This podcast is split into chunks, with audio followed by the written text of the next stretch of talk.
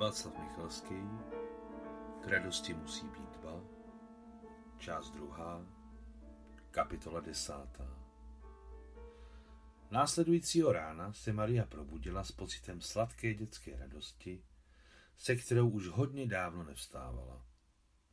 V polospánku hned nepochopila, odkud se ta radost na duši bere. A pak si to uvědomila a s potěšením si protáhla celé tělo. Vždy v sousedním pokoji spí Ulia, její adoptivní sestra. A teď ona, Maria, není v cizině sama. Jsou dvě a to je ohromná síla.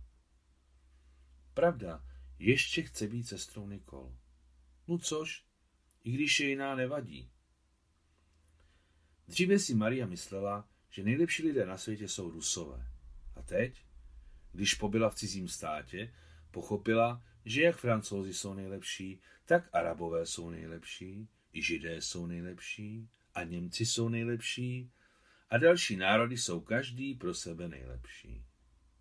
Všichni jsou dobří, jen oni jsou jiní. Fyzicky jsou všichni stejní, ale každý národ má jinou duši, možná ne celou, protože něco mají společného, ale jen její část. Ale co? Ať se Hadžibek ukáže, ať nám postaví dům, pomyslela si Maria, když vstávala z postele. Hned po snídaní vybereme s Uliou místo. Dům sousedství, to je výhodné a spolehlivé jak ve smyslu komunikace, tak personálu a ochrany. Místo na budoucí dům vybrali sestry hned. K tomuto cíli se velmi hodilo vysoké kamenité prostranství ze severní strany vily pana Hadžibeka. Prostranství bylo sedm metrů nad zemí a vypadalo jako útes, ze kterého se otevíral vynikající výhled na okolí. A ještě postavíme 8-9 metrů vysoký dům. Umíš si představit, jaká to bude krása? řekla Maria. Ale proč tak vysoko? Podívala se Uliana. Takže bude dvoupatrový? Proč dvou? Patrový. Od podlahy ke stropu musí být minimálně čtyři metry. Hoho, zasmála se Ulia. A co si smyslela, řekla veselé Maria. Když už, tak už. Když stavět, tak stavět. Potřebujeme skromný luxusní dům. Myšlenka postavit dům Mariu tak uchvátila, že se dokonce zapomněla na Michaela. I když, i když neúplně. Ale začala na něj myslet méně často a ne tak intenzivně. Pan Hadžibek navrhl, postavit stejnou vilu, jako má on, ale to Maria odmítla. Máte znamenitý dům, pane Hadžibeku, nicméně my si to chceme udělat po svém. Ale já mám schovaný projekt, všechno bude mnohem levnější. V klidu, usmála se na něj záludně Maria. Cenu neřeším. Tak jsem to nemyslel, zrozpačitil pan Hadžibek. Neskrblím, jen jsem, hm, tak pozvíme architekta, mám dobrého. Co se týče peněz, chci si postavit svůj dům za své peníze. Neurazíte se? A vůbec ne, pokud tak chcete. Tohle bez profesionála nezvládneme. Pozvěte architekta, řekla Maria. Když se Nikol dozvěděla o stavbě domu, zachvátilo jí tak bouřlivé vzrušení, že jak šití šatů, tak učení uli jízdě na koni šli hned stranou. Chci se také účastnit, já také.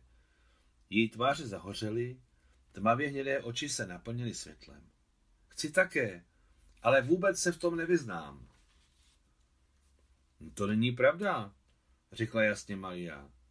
Většina reálného na tomto světě stojí na čtyřech úhelných kamenech. Přání, energie, chuť a úspěch. A ty jak první, tak druhé, třetí i čtvrté máš. Budeš hlavní stavitel domu.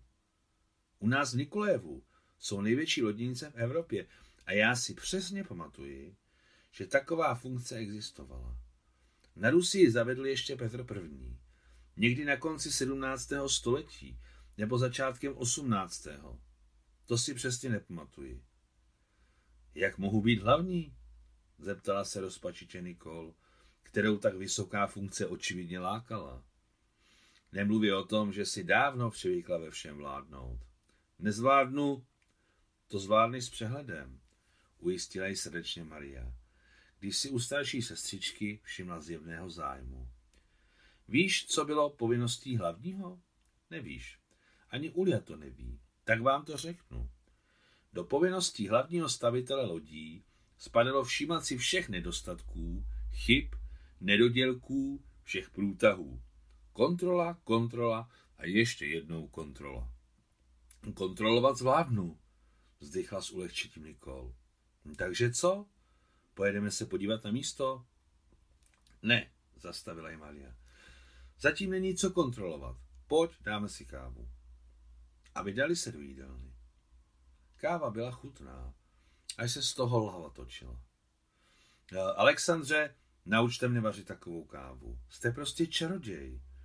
Požádala Maria stařičkého kuchaře s jeho hýbajícím se dlouhým nosem, se sklerotickými žilkami, který před sebou nasával vzduch. Maria uměla lichotit, přitom z celého srdce.